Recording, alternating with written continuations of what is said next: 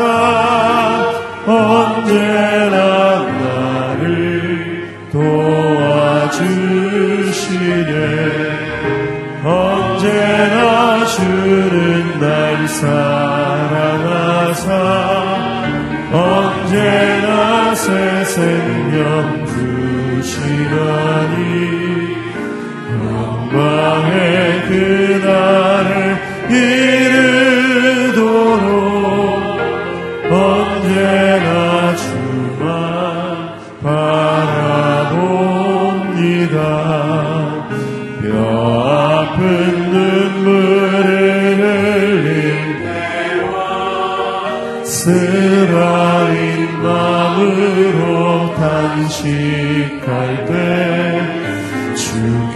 주께서 그때도 같이 하사 언제나 나를 생각하시네. 언제나 주는 날 살아사. 언제나 새 생명 주시나.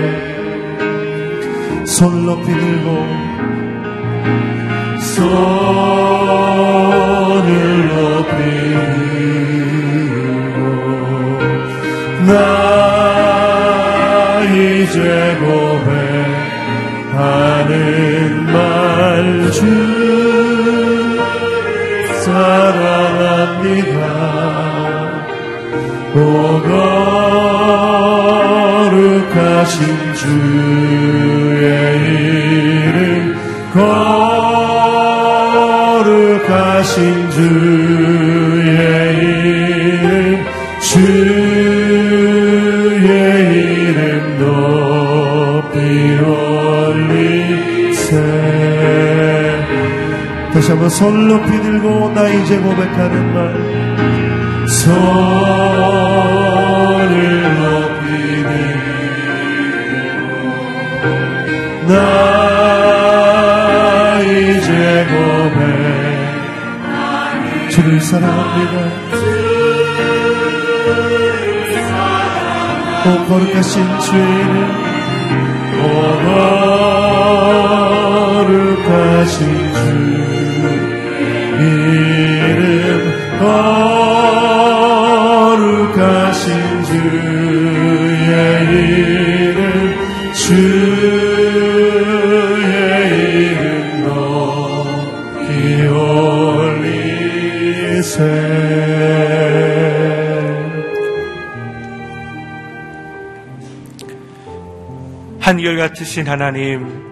언제나 우리에게 동일하게 역사하신 하나님, 오늘도 우리가 주의 말씀을 듣기를 원합니다. 주의 음성을 들으며 하루를 시작하길 원합니다. 이 새벽 가운데 함께하여 주시며 이 예배 가운데 함께하여 주시며 하나님 말씀 가운데 함께하사 우리에게 주의 말씀을 허락하여 주시옵소서. 오늘 이 새벽 기도 가운데 주님 함께해 달라라고 우리 같이 주님께 기도하며 나가겠습니다. 아버지 하나님 감사합니다. 하나님 우리를 깨워주심을 감사합니다. 우리에게 새날을 허락하여 주심을 감사합니다. 우리에게 일어날 수 있는 건강을 허락하여 주심을 감사합니다. 하나님 오늘도 주의 말씀을 듣기를 원합니다. 말씀을 통해 새 힘을 얻길 원합니다. 말씀을 따라 주를 따라 살아가는 하루가 되길 원합니다. 하나님 말씀 가운데 역사하여 주시길 원합니다. 하나님의 말씀을 통해 오늘 하루도 주의 말씀을 따라 살아가는 하루가 되게 하여 주십시오. 언제나 우리를 동일하게 사랑하신 하나님, 언제나 우리에게 생명을 허락하신 하나님, 오늘 새벽 가운데 역사하여 주셔서 우리의 영혼 가운데 하나님의 음성을 듣게 하여 주시기 원합니다. 주의 말씀이 우리의 셈입니다. 주의 말씀이 우리의 삶 가운데 새 소망임을 고백합니다. 하나님, 정말 우리의 삶 가운데 주의 능력이 있기를 원합니다. 말씀으로 역사하여 주시며 오늘도 기도 가운데 역사하여 주셔서 하나님의 음성을 듣길 원합니다. 우리의 기도 가운데 하나님 기름 부어 주시옵소서. 하늘 문을 열어 우리에게 응답하여 주시며 하늘 문을 열어 우리 가운데 하나님 말씀하여 주십시오. 주의 음성 가운데 있는 오늘 이 시간 이 기도의 시간이 되게 하여 주시옵소서.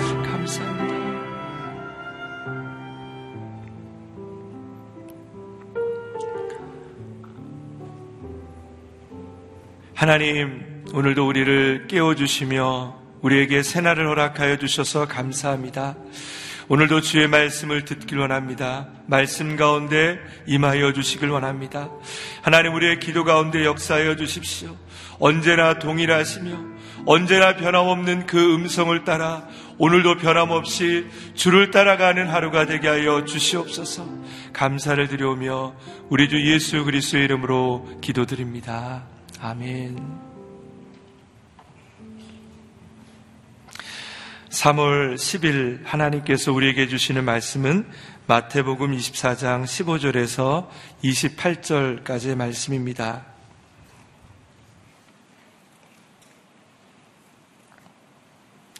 말씀을 어, 교독하겠습니다. 제가 먼저 말씀을 봉독하겠습니다. 예언자 다니엘을 통해 예언된 멸망에 가증한 상징물이 거룩한 곳에 서 있는 것을 보면 잃는 사람들은 깨달으라. 지붕 위에 있는 사람은 집안 물건을 가지러 내려가지 말라. 그날에 임신한 여인들이나 젖먹이를 둔 여인들에게 화가 있다.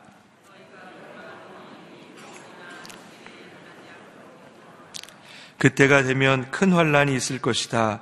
그런 환란은 세상이 시작된 이후 지금까지도 없었고 앞으로도 없을 것이다.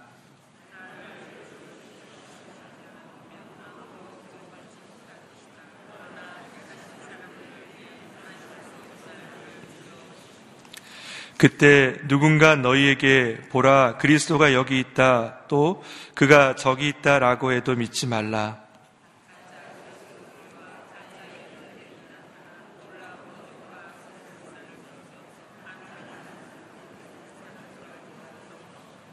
보라, 그때가 오기 전에 내가 미리 너희에게 일러 두었다.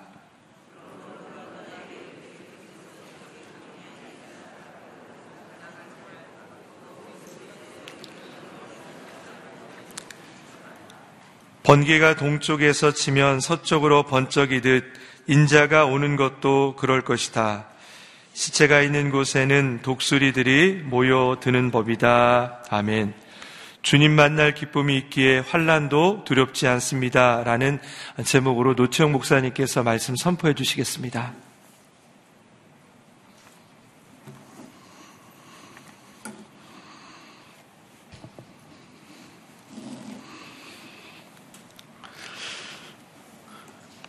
하나님은 우리에게 창조주이시고 또 구원자이시고 또한 우리가 꼭 기억해야 할 것은 심판자라는 것입니다. 어, 심판의 주인이 되신다는 것은 어, 우리가 심판을 해서는 안 된다는 것을 의미합니다. 오직 그 심판은 하나님께만 맡겨드려야 한다는 것이죠. 어, 성경은 복수에 대해서 말할 때도 오직 하나님께만 맡겨드리라고 말합니다. 왜냐하면 사람이 하는 복수는 뭔가 석연치 않은 것들이 있기 때문이라는 거죠. 내 감정상의 문제로 내 이성으로 아무리 따져봐도 내가 복수해도 괜찮을 것 같은 상황이라 할지라도 그것은 단순하게 끝날 문제는 아니기 때문이라는 거죠. 그냥 인간 사회에 있어서 자그마한 복수들도 안 될 것이냐라고 생각할지 모르지만 하나님은 그것도 또한 막으십니다. 그래서 예수님께서 산상수훈을 통해서 말씀하실 때 너희가 비판하지 말라고 말하고 있는 것입니다. 너희가 헤아리지 말라고 말하고 있습니다. 너희가 헤아리고 비판하는 그대로 너희가 받을 것이기 때문이라는 거죠.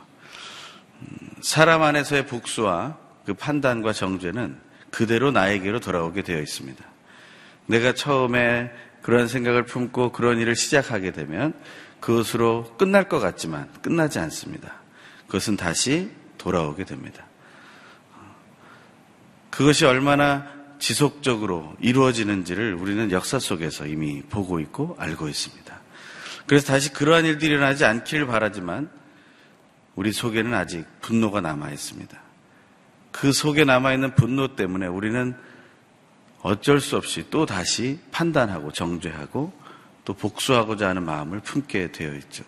하지만 그럴 때마다 우리가 꼭 기억해야 할 것은 하나님이 심판자이시라는 것입니다. 오직 하나님만이 우리 모두를 심판하실 수 있는 분이라는 사실을 믿으십시오. 그리고 그것을 선포하십시오. 내가 그 자리에 서선 안 된다는 사실을 명확하게 하십시오. 나는 그럴 권리가 있고 내가 그럴 자리에 있다고 생각하지 마십시오.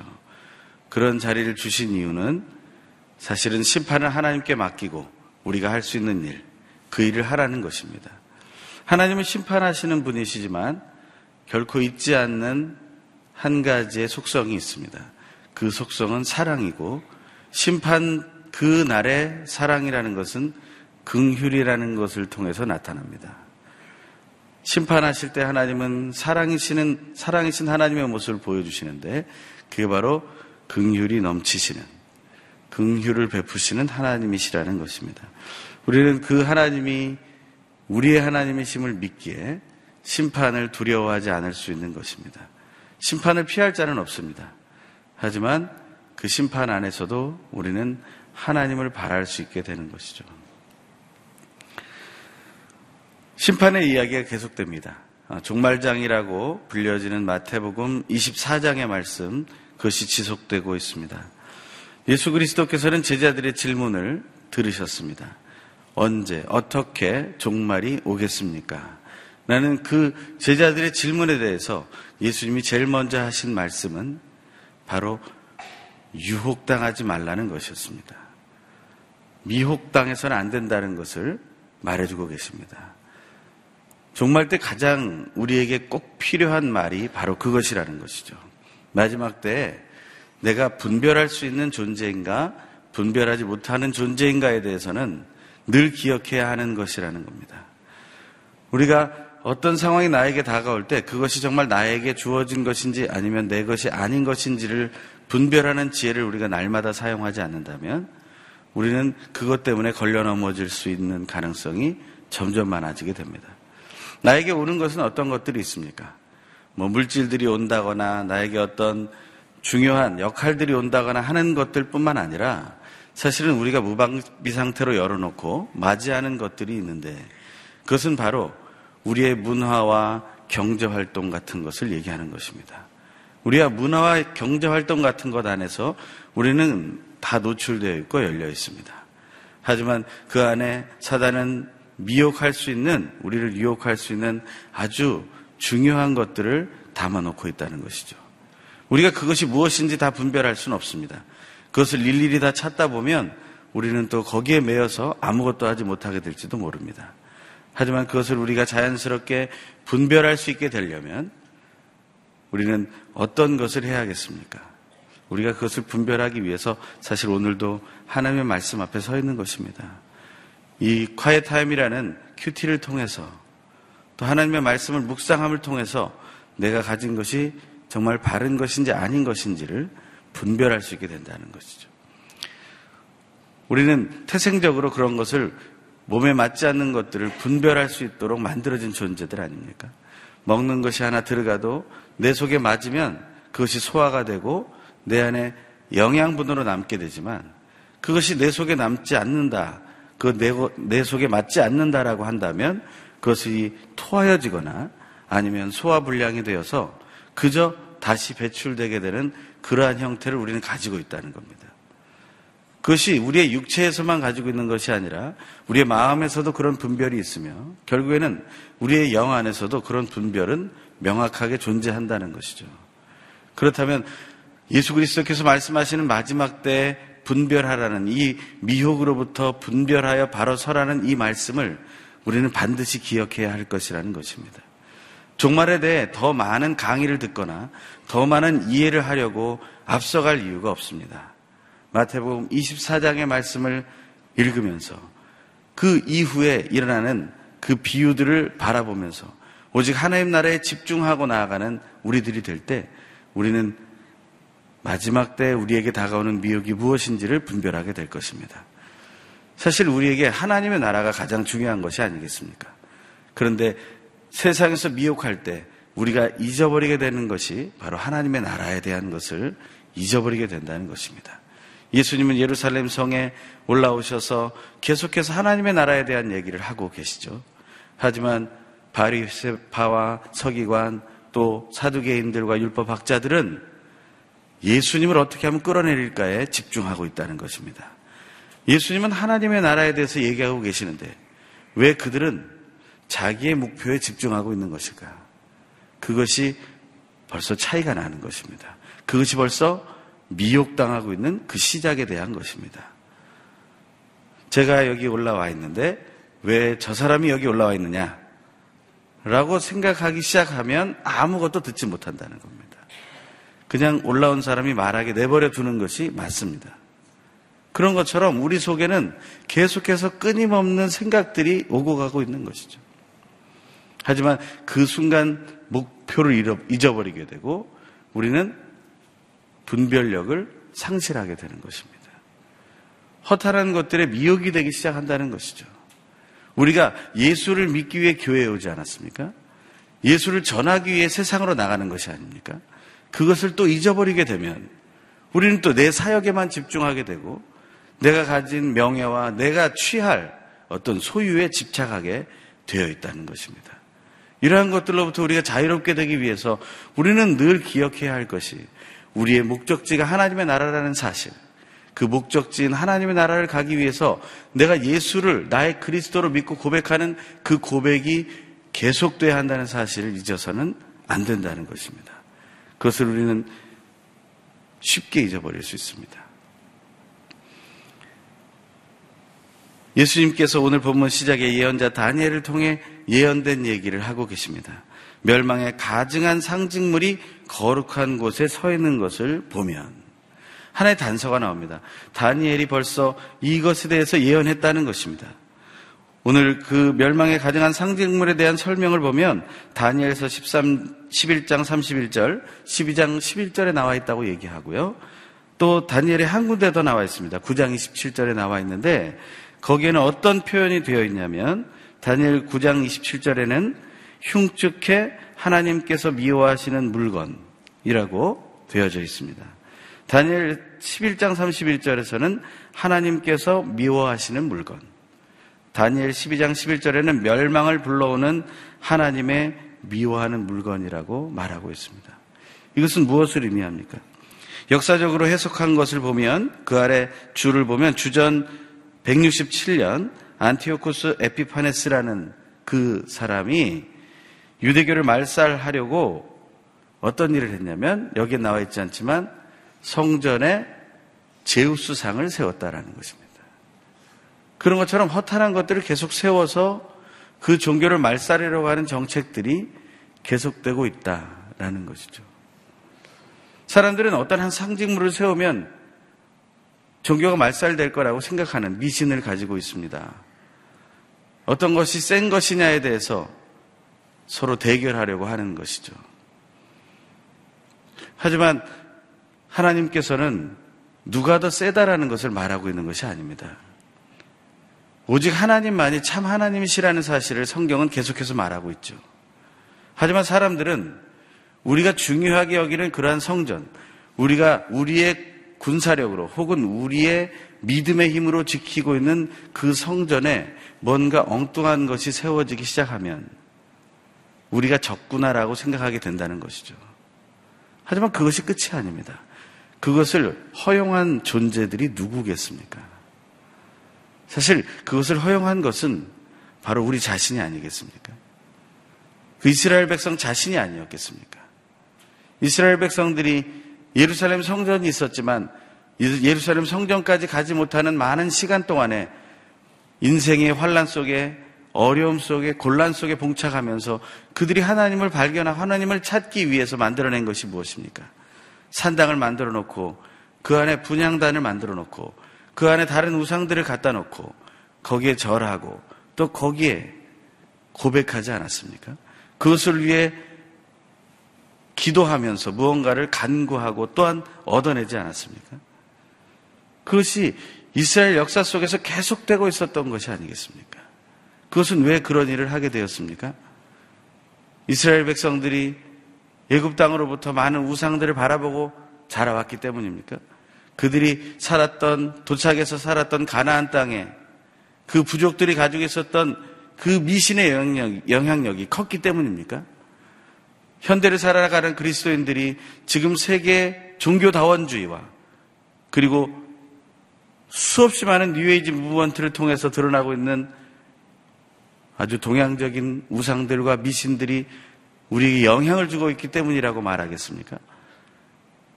그게 아닙니다. 우리가 스스로 그것을 향해 열어놓고 있기 때문이라는 거죠. 우리는 그것을 받아들이고 있습니다. 예를 들면 우리가 장례에 대해서 조문하게 될 때 명복을 빕니다라는 말을 많이 쓰죠. 거기에 대해서 많은 분들이 설명한 것을 알고 있습니다. 이 명복이라는 말 자체는 불교 용어라고 되어 있죠. 불교에서 말하고 있는 극락이라고 하는 곳에 생명책 같은 책이 있고 그 안에 기록이 되어 있다라는 것입니다.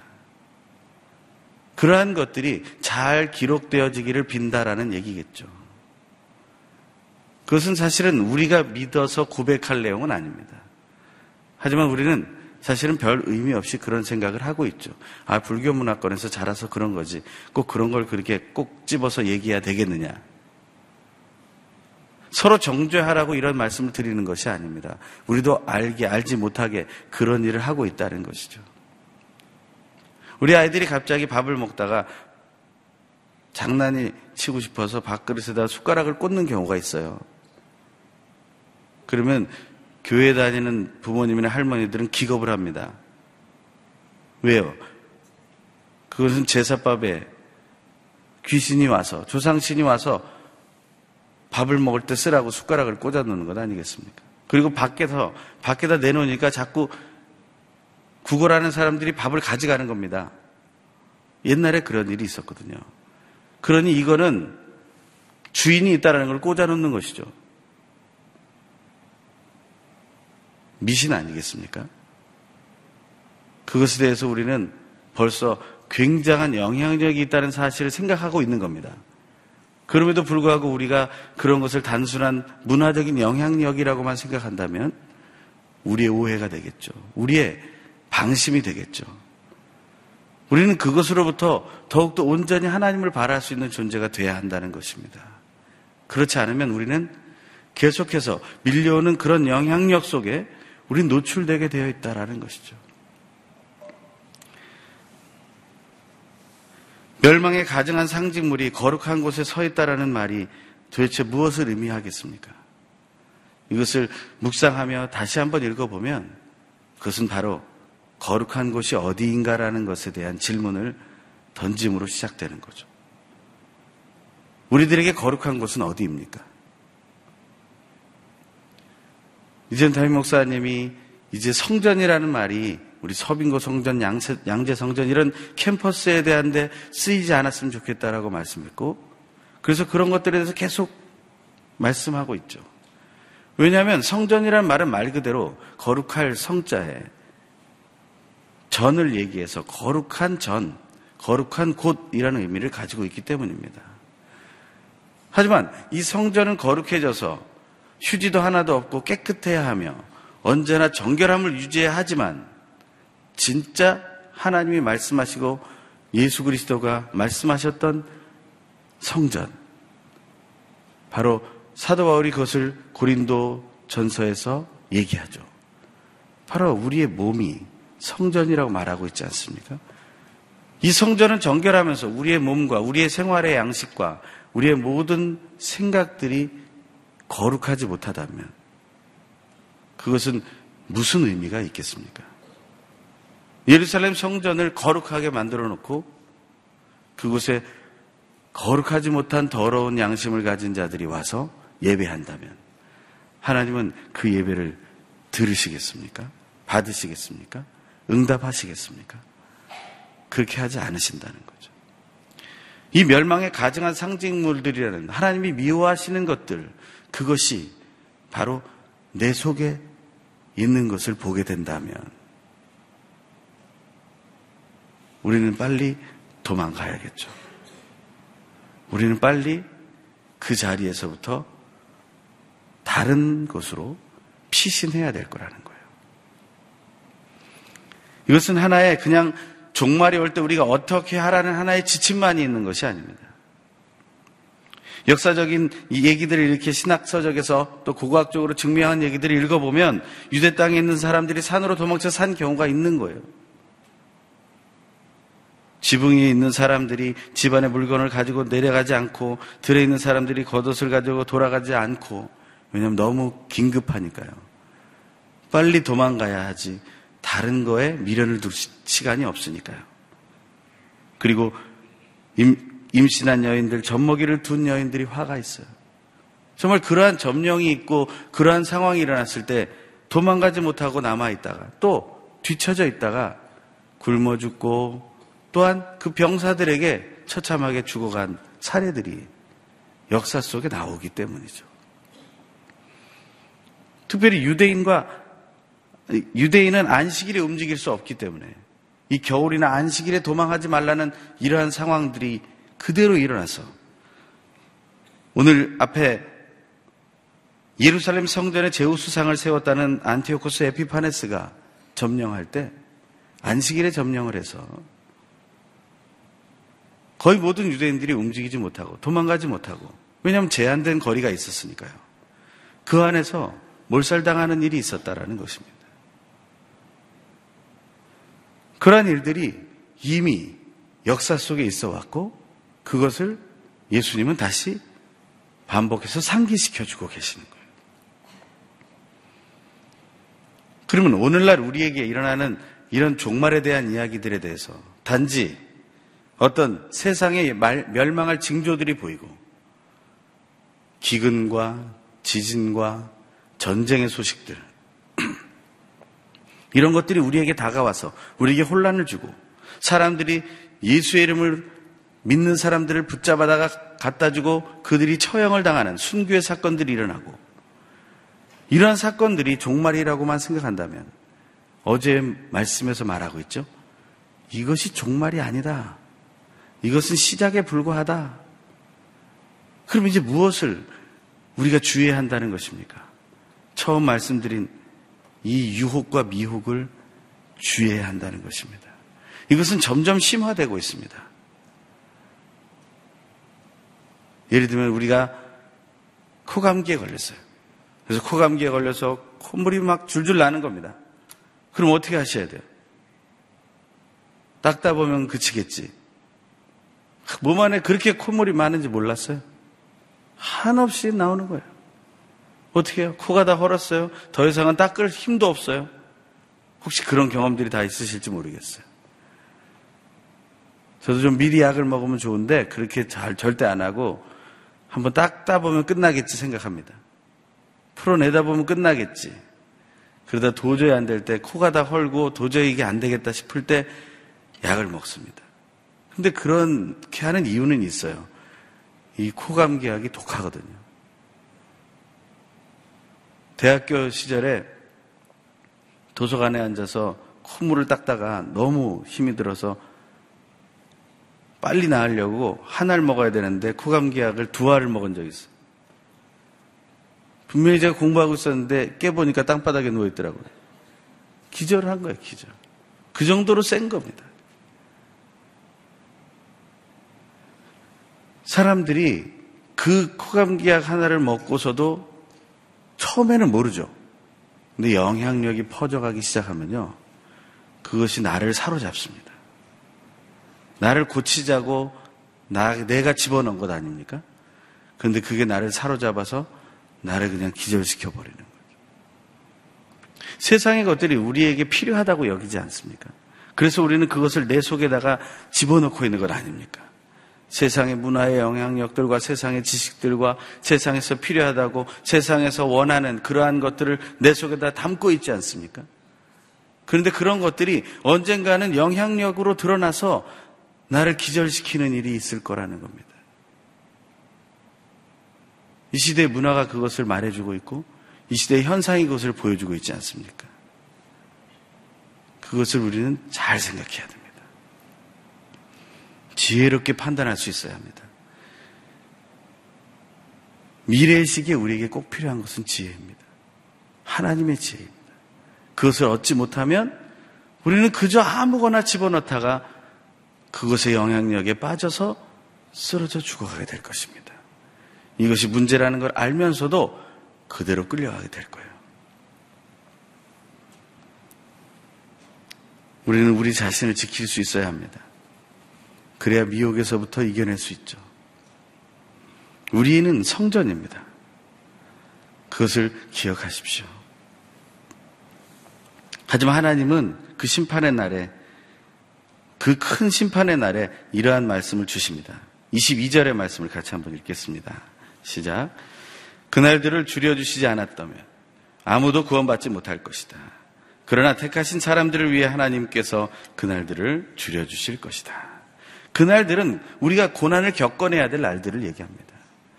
고난을 겪어낼 날이 줄어들게 되면 그것이 우리에게 복이 된다라는 거죠. 하나님이 그것을 줄여주시겠다라고 말씀하신 겁니다. 그러니 우리가 어떻게 해야겠어요? 우리는 하나님을 자꾸 찾고 하나님을 만나야 하지 않겠습니까? 만약 앞에 있는 구절들을 바꿔서 읽어본다면 내 마음속에 미혹이 내 성전 안에, 내 몸 안에, 내 마음 안에 임하는 것을 보게 되면 그것을 체험한 나는 산으로 도망쳐야 됩니다. 산이 어딥니까? 성경에서 말하는 산은 하나님의 보호와 도움이 있는 곳이고 하나님을 만나는 곳입니다. 성경에서 가장 유력한 세 사람을 얘기하라면 아마 우리는 변화산에서의 사건을 기억하게 될 겁니다. 예수 그리스도와 그리고 예수와 만난 모세와 엘리야. 그 사람들은 또 예수님은 다 산에서 하나님을 만나시지 않았습니까? 그 산으로 도망가라는 것은 우리는 하나님께로 피해야 한다는 것을 말합니다. 다른 신에게가 아닙니다. 그리스도가 여기 있다, 저기 있다 말하는 그 말을 듣고 그곳으로 가라는 것이 아닙니다. 더 많은 복지가 되어 있는 곳으로 가라는 것이 아닙니다. 내 익명성이 보장되어 있는 자리로 가라는 것이 아닙니다. 사역이 적은 곳으로 가라는 것이 아닙니다. 내가 많은 것을 내지 않아도 괜찮은 곳으로 가라는 것이 아닙니다. 기적과 표적이 일어나는 곳으로 가라는 것이 아닙니다. 하나님이 계신 곳. 하나님이 우리를 보호해 주실 수 있는 곳으로 가라는 것입니다. 그게 하나님께로 피하는 것이죠. 마지막 때 우리가 해야 할 일은 하나님께로 피하는 일입니다. 하나님께 피하지 않으면 어떻게 되겠습니까? 그것은 어디에 있든지 우리는 그 멸망을 맛보게 될 것입니다. 왜냐하면 그때가 되면 27절, 28절의 말씀처럼 번개가 동쪽에서 치면 서쪽까지 번쩍이듯이 인자가 오는 것도 그럴 것이라고 말했기 때문에 그러한 놀라운 일들은 시체가 있는 곳엔 독수들이 모여드는 것처럼 확연하게 드러날 것이기 때문에 이 이야기는 세 가지 이야기를 하고 있거든요. 첫 번째는 공개적으로 일어날 것이다라는 겁니다. 이 심판은 공개적으로 일어날 거예요.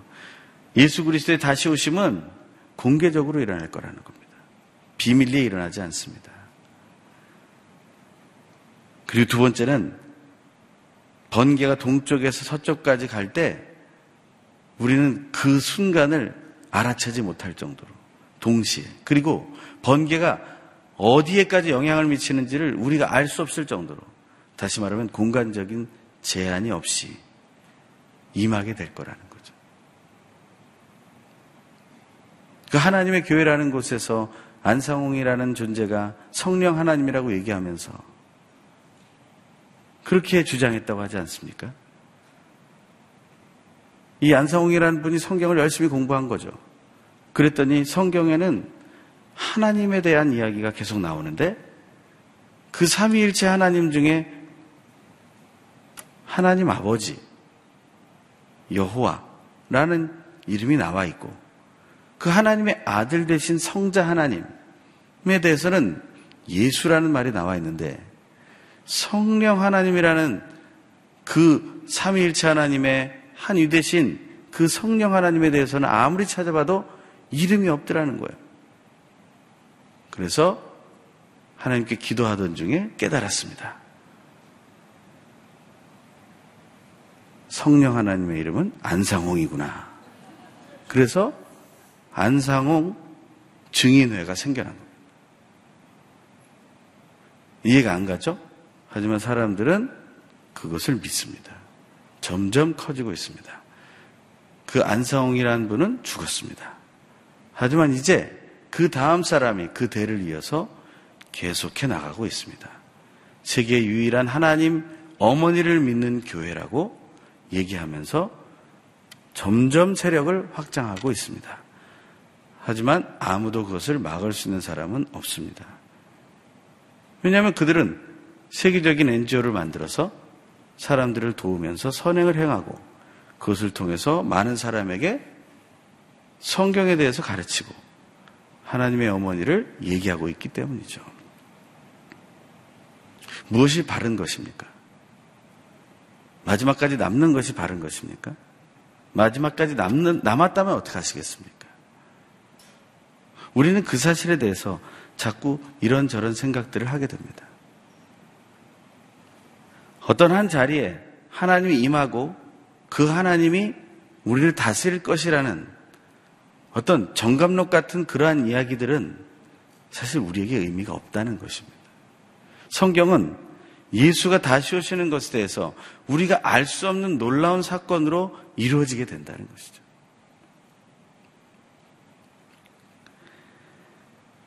세 번째는 갑작스럽게 임한다는 것입니다. 번개는 언제 칠지 모르죠. 그래서 번개가 먼저 치고 우리는 천둥 소리를 듣는 것 아닙니까? 우리는 그것을 알아챌 수 없을 것이라는 거예요. 하지만 명확하게 볼 수 있을 거라는 겁니다. 시체가 있는 곳에 독수리가 모여든다 그러죠. 예전에 제가 아프리카에 가, 가 있었던 적이 있었는데 아프리카의 어떤 시골을 이렇게 차를 타고 다니는 동안에 큰 독수리들이 정말 아프리카에 큰 독수리들이 많죠. 그 큰 독수리들이 하늘을 떼지어서 몇십 마리들이 돌고 있는 것을 보았어요. 그래서 선교사님께 물어봤죠. 왜 저렇게 날고 있냐고. 그랬더니 아마 그 아래는 도살장이 있을 거라고. 그들도 고기를 먹고 살아야 하니까 도축이 있지 않겠습니까? 그 도축이 있는 그 자리에 그 위에 그 날에는 돌아다닌다는. 냄새를 어떻게 맡았는지 그 주검이 있는 자리, 그 자리에는 독수리들이 돌고 있는 거예요. 그것은 명확한 겁니다. 안 봐도 아는 거죠. 명약관화라고 하지 않습니까? 불을 보듯이 뻔한 일이라는 것 아니겠어요? 마지막 날에 이렇게 하나님께서 심판하실 것을 확인하고 이런 미혹이 일어날 것이라는 것을 확실히 알려주신다면 이제 우리는 어떻게 살아야겠습니까? 우리는 한 가지에 집중해야 하지 않겠습니까? 우리의 목적지인 하나님의 나라와 하나님의 나라를 가게 할 수 있는 오직 예수 그리스도의 이름, 그 이름을 믿는 것. 그것이 내 속에 날마다 바르게 세워져 있는지를 확인하는 삶을 살아야 하지 않겠습니까? 그럴 때 우리는 그 심판날에도 다시 주님을 만날 것을 믿기에 감사할 수 있는 것입니다. 예전에 하나님께서 제가 미혹당하고 있구나라는 그런 생각이 들게 하실 때가 있었어요. 그때 기도하는 중에 하나님이 저에게 주신 짧은 글이 있었어요. 그냥 그때 써놓고 잊어버린 줄 알았는데 계속해서 기억이 나는 거예요. 대학교 때 썼던 그 글이 아직도 기억이 납니다. 그래서 오늘 그 이야기를 제가 들려드리고 마치려고 합니다. 아주 짧은 글이었어요. 내 마음은 성전, 나는 성전지기. 사탄에 의해 부서지지 않도록 언제나 깨어 있으라. 비록 여러 번 깨어지고 무너졌지만 끊임없이 다시 짓고 허무와 절망 속에 헤매는 나의 모습 그들이 비웃는데도 예수님 찬양하며 늘 깨어 있기를 주님께 기도하라. 내 마음은 주님의 성전. 나는 늘 깨어 있는 성전지기. 내 마음의 성전지기는 누가 되어야겠습니까? 예수를 바라는 내가 되어야 하지 않겠습니까?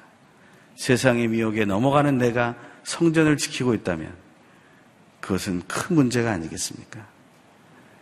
오늘 우리에게 주어진 그 믿음을 지키기 위해서 이 성전을 지키기 위해서 오직 예수 그리스도를 붙잡고 하나님 나라를 향해 심판을 하나님께 올려드리고 복수는 하나님께 올려드리고 정죄와 판단의 모든 악한 부분은 하나님께 올려드리고 온유와 겸손한 마음으로 하루를 살아가고 남은 일생 살아가는 저 여러분 되길 간절히 소망합니다. 이 시간 함께 기도할 때 하나님 나의 기도를 들어주셔서 내가 심판하는 자가 아니라 하나님께 심판하신 분임을 인정하게 하시고 하나님 그 사실을 온 세계 열방에 알게 하여 주시옵소서. 하나님 허탄한 마음을 가지고 모여드는 교회가 아니라 오직 하나님께 집중하기 위해 나아가는 교회 되게 하여 주시옵소서. 대한민국과 북한 땅이 진실로 하나님 앞에 온전히 함께 무릎을 꿇고 맡겨드리며 나아가는 그러한 공동체들이 되게 하여 주시옵소서. 한민족이 되게 하여 주시옵소서. 우리 간절히 소망하며 함께 잠시 기도하겠습니다. 할렐루야 하나님 감사와 찬양을 드립니다. 오늘도 주 안에서 우리가 세워지며 승리하며 나가기를 간절히 원합니다. 내 속에 있는 모든 허탄한 것들이 있습니다. 하지만 우리가 하나님께 피하게 되길 원합니다. 이 세상에 미련 두지 말고 땅의 것에 아버지 매이지 말고 하나님 내 탐욕에 아버지 나의 모든 것들을 걸어놓지 말고 오직 하나님께로 달려나가게 하여 주시옵소서. 하나님께로 피하게 하여 주시옵소서. 내가 조금이라도 더 미혹을 당한다고 여겨지는 그 순간에 내 마음이 성전인 것과 내가 늘 깨어있는 성전지기가 되어야 된다는 사실을 고백하며 나아가게 하여 주시옵소서. 하나님이 교회를 향하여 우리가 그러한 믿음의 공동체가 될 수 있도록 하나님 우리가 헌신하기 원합니다. 하나님 집중하기 원합니다. 우리가 섬기는 대한민국 땅과 하나님 남북한의 모든 하나님 공동체가 하나님 안의 삼민족의 모습을 드러내게 도와주시고 하나님을 바라는 민족으로서 세워지게 하여 주시옵소서. 진실로 하나님, 진실로 혼란스러운 이야기들이 너무나 많고 그것에 미혹되는 세대가 아버지 우리의 세대인 것을 고백하니 지혜를 주시고 담대함을 주시고 능력을 더하여 주시옵소서. 하나님께서 하시는 놀라운 은혜를 맛보게 하여 주시옵소서. 새 일을 이루어 주시옵소서. 이 시간 하나님께 간절히 원합니다. 탐심이 우상 숭배라 말씀하셨으니 하나님 내 속에 있는 탐심으로 인하여 내가 하나님 갖지 못한 것에 대한 불안함과 분노로 인하여 다른 사람을 저주하고 심판하고 판단하고 정죄하고 헤아렸던 것을 회개하며 오직 하나님께 그것을 올려드리니 하나님께서 받아주시고 우리는 예수의 겸손하고 온유한 마음 품고 서로 용납하며 서로의 짐을 져주며 또 오늘 하루 우리의 남은 생을 살아가게 하여 주시옵소서. 예수 그리스도께서 마지막 때 미혹을 주의하라 하셨으니 내가 미혹당하려고 하는 그 순간 분별하게 하시고 하나님께로 피하게 하시고 성령의 충만함으로 말미암아 온전한 믿음의 승리자로 서게 하여 주시옵소서. 또한 우리가 예수 그리스도를 믿음으로 말미암아 하나님의 나라에 함께 거하게 하여 주시고 그 목적지를 놓치는 자가 없도록 오늘도 이 시간 함께 하여 주시옵소서. 모든 것 주님께 맡깁니다. 이제는 우리 주 예수 그리스도의 놀라우신 은혜와 하나님 아버지의 결코 끊어지지 않는 사랑하심과 성령 하나님의 교통하심과 위로하심과 깨어있어 승리하게 하심의 역사가 진실로 어떤 미혹에서도 오직 하나님의 바로 서며 피하며 오직 하나님 안에서 하나님 나라만을 바라며 나아가기를 소망하는 이 자리에 귀한 하나님의 아들, 딸들의 머리 위에 그들의 삶의 순간 위에 그리고 영상으로 함께 참여하는 하나님의 귀한 아들, 딸들과 그리고 온 땅에 터져 복음을 전하는 하나님의 사람들과 교회들 위에 남북한 위에 지금부터 영원토록 항상 함께 계시옵기를 간절히 축원하옵나이다. 아멘.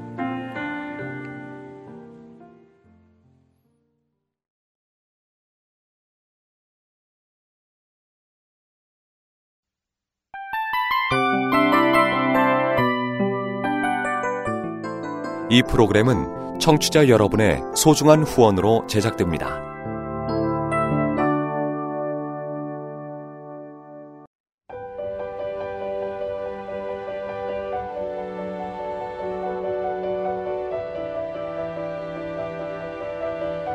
세상에는 수많은 교회들이 있지만 더 깊이 있는 말씀 강해를 찾기 위해 크기로만 교회를 선정하지 않습니다. 보다 좋은 영적 콘텐츠를 더 많이 나누기 위해 방송비를 받지 않습니다. 1년 365일 복음만 전하고 싶어서 우리는 광고를 하지 않습니다. 온누리의 복음을 땅끝까지